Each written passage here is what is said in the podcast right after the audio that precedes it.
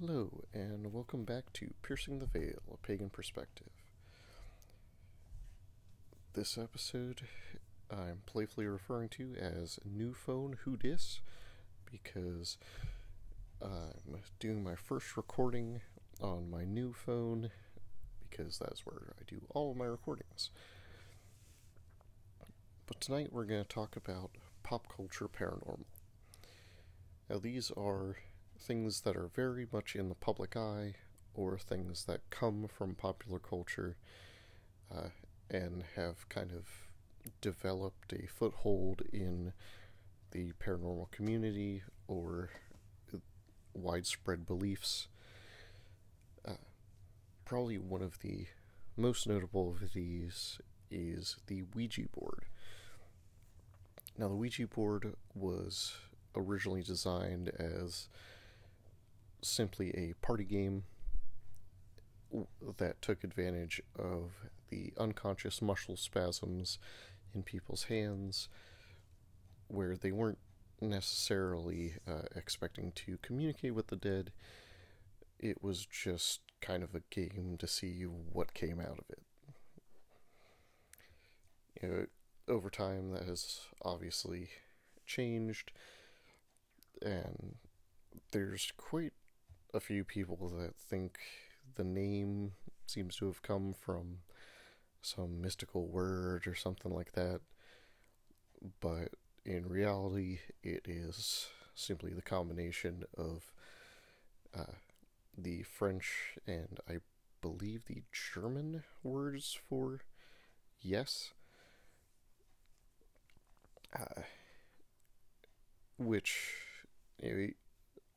it is designed as a game. You know, it's sold in the children's section. There's nothing innately supernatural about the board itself. It is just cardboard and plastic with letters printed on it. Now, from my perspective, there is a difference there. Um, because yes, it is intended as a game, but there is the idea of intent that if someone is focused on and attempting to use it as an actual communication tool, they are in essence, using themselves to open up some kind of doorway uh, to speak to the spirits around. Uh, and typically, that is more based on um, the actual people involved and not the board itself. Now, one of the thing, one of the uh, entities that has spawned out of this uh, is you know a, an entity that uh, people refer to as Zozo. This is uh, there's been a surge of belief in this that it's some form of demon, you know, something very widespread and things like that. But you know, there really haven't been any cases of it prior to 2009, uh, where Darren Evans uh, was the originator of this whole thing and who now markets himself as a Zozologist. Uh, I know he's made an appearance on things like Ghost Adventures and has spawned books and movies and what have you. But uh, I recently watched a really fantastic video from a YouTube channel called uh, The Paranormal Scholar that really dug into this and uh, gave some really great information on it that there is one mention uh, of the name Zozo before 2009, and that comes from a uh, French occult paper. Uh, and you'll have to excuse my horrible French, uh, but it is called the Dictionnaire Infernal uh, from 1818, where a case is described uh, where a girl claims to be possessed by multiple demons, of which the name Zozo is used. Uh, but in the translation of this, uh, it is revealed that this is a false case, that this girl has already received punishment in the past for uh, attempting to impersonate a possessed person, and so it's basically a false case. Uh, whether or not uh, Darren Evans found the name through that is unclear. Uh,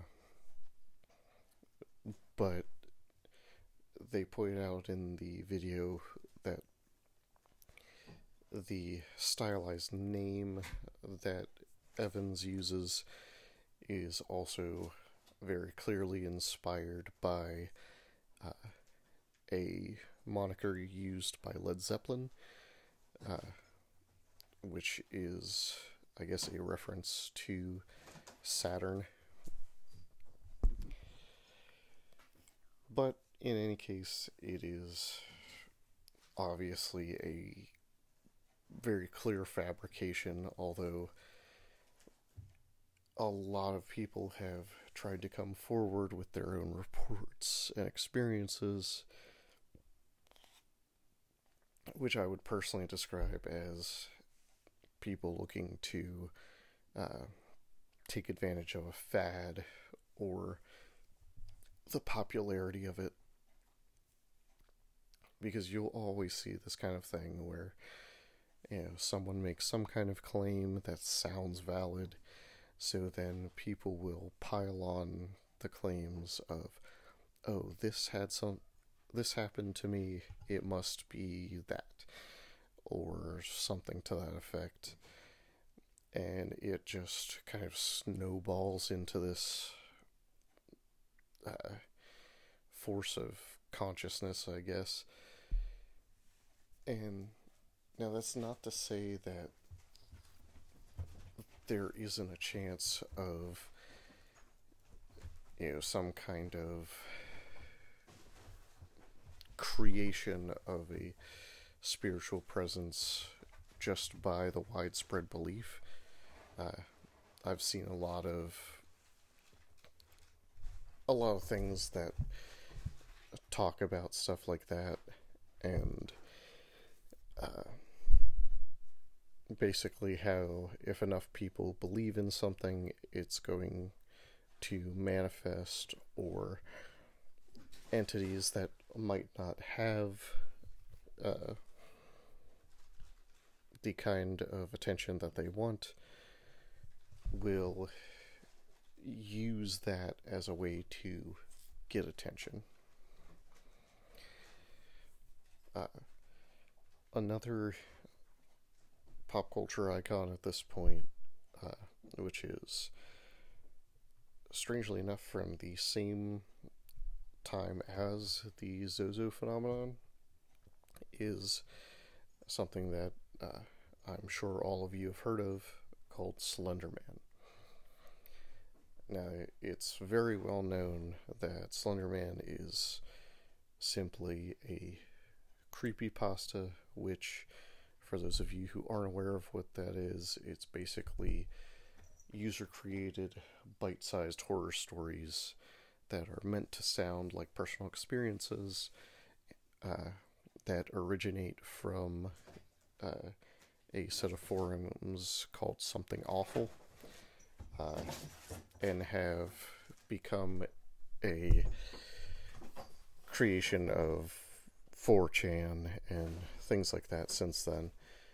Uh, but it's a very popular way for people to create these bite sized horror stories that are supposed to be at least somewhat grounded in reality or uh, made to sound believable. Uh, and this one especially was the creation of um, Eric Knunder Knudsen Knudsen I think you pronounce it um, back in 2009 uh, I believe the original posts were just a series of pictures and from there uh, people have expanded on the mythology of the Slender Man, and there have been movies and books and numerous copycat creepypastas. Uh, he's been the source of some very popular YouTube web series like Marble Hornets. Uh, and there have been a few others that kind of link into that. Uh, but Marble Hornets is definitely the more popular one. And this is another one that um, someone had brought up a while back about having heard reports of people seeing it and you know, from looking into it a bit further, I guess people claim to have actually sighted the Slender Man and things like that. Whether this is another case of, you know, something popular that people want to latch on to, uh, you know, people with delusions, what have you. You know, the other explanation is, you know, like I stated previously, that, you know, maybe because so many people, especially younger people, believe in it, even though, you know, logically you can trace its origins back to something very much fictional. But because of the popularity and the focus on it, uh, perhaps it kind of takes on a life of its own.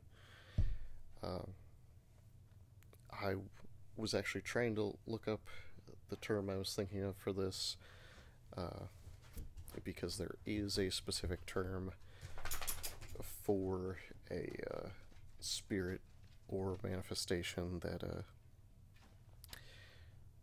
basically is created by belief or things like that. Uh, the closest I came across is a tulpa.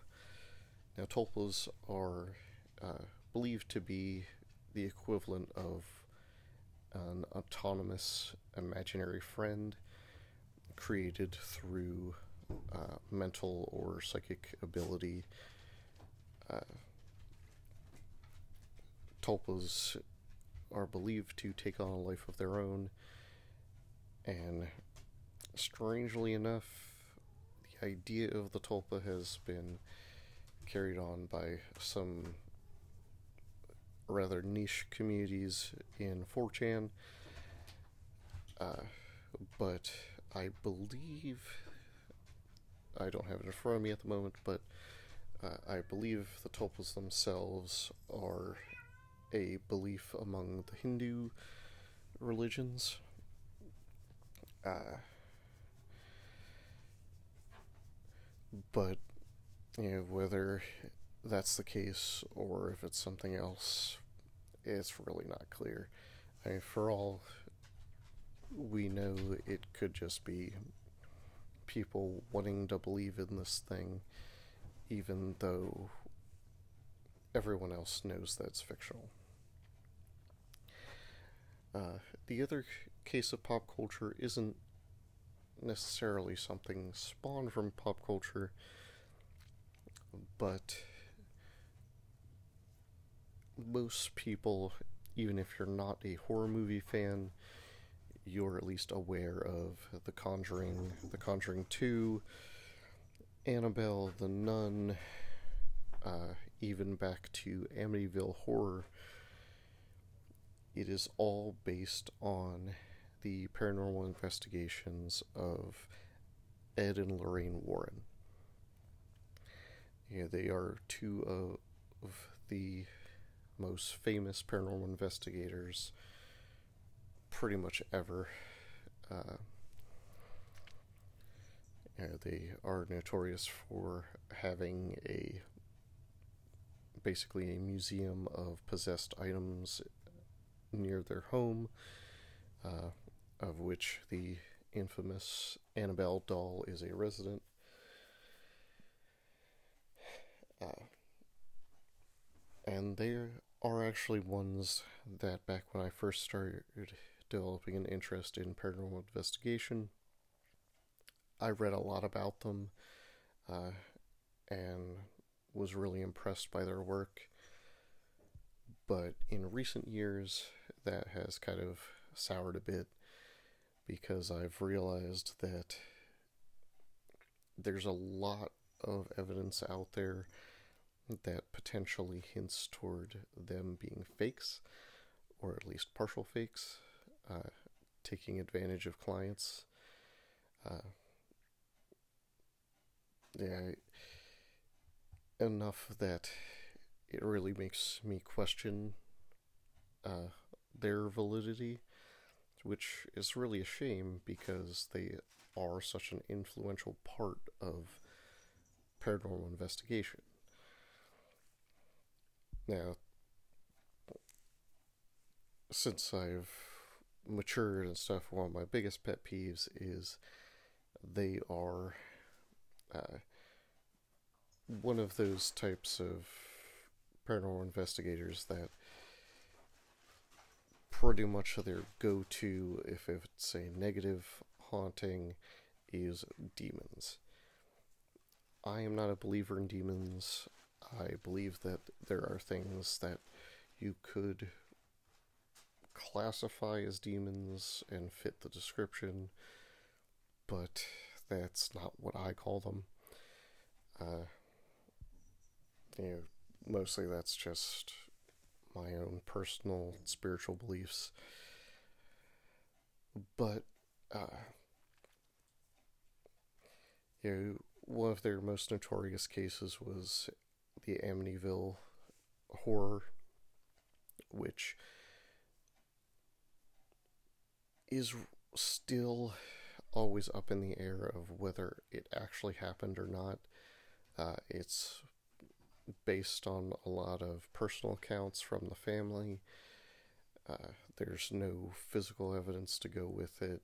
Uh, basically, it's an entire account of hearsay which you know I've seen some interviews and you know obviously I'm no expert. I can't tell if they're lying or not or anything like that. You know maybe they at least believe what happened. Uh, I did see some clips more recently about um, one of the children from the family who, within the past 10 years, actually finally spoke out about what happened and actually corroborated uh, the story of his parents as well as providing some context of his own. And you know, there's a lot of claims of that being a fake simply because of the books and the movies and everything like that. Uh, and part of the skeptical opinion about it is that Ed and Lorraine Warren actually encouraged the family to go through with the book deals and stuff stuff like that you know, whether that was just their way of getting word out there and making people more aware, I don't know. Uh, that's one of the cases that is really, really up in the air. Um, and you we'll probably never get a proper answer on. Basically, because there is no evidence outside of word of mouth, which is really unfortunate. You know, it you you hate to think that people who have gone through stuff like that might be disbelieved because of skeptical rumors. But you know it's kind of a show me culture and with nothing to show there's not much we can do uh, and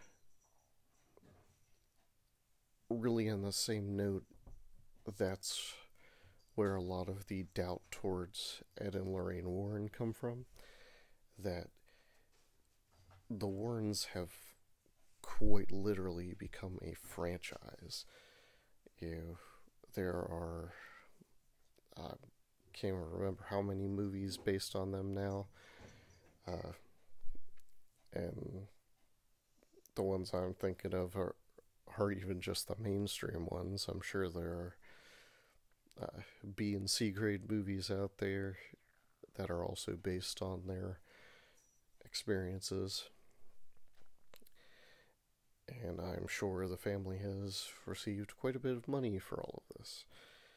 Uh, and I know they've made numerous uh, television appearances and things like that. You know, and you know, to each other, I guess. I I reserve judgment.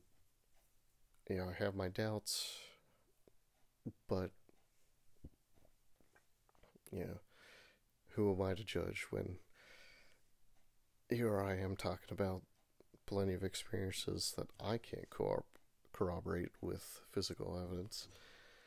Yeah. if people want to believe me, it's entirely based on my word of mouth. So, yeah, it's just that fine line between the people who make money off of what they claim their experiences are and uh, the people who just talk about it openly without seeking any kind of compensation or uh, anything like that. And that's really the biggest thing. Like, where do we draw the line between it's popular, therefore you believe it, and it's popular, therefore, and maybe it's just looking to make money. And that will pretty much always be a struggle within the paranormal community. You know, people will always doubt and there's still no definitive way to, you know, print out a picture or show someone a video and say, aha, look, this is proof. Because what one person sees as proof, another person will look at and think, yeah, well, someone could have used wires or magnets or very careful editing to make it look like that. And yeah, those are valid questions. But at what point does the level of questioning cause a lack of discussion? You know, that I guess that's really the hard part of it because I personally am a very logical person. I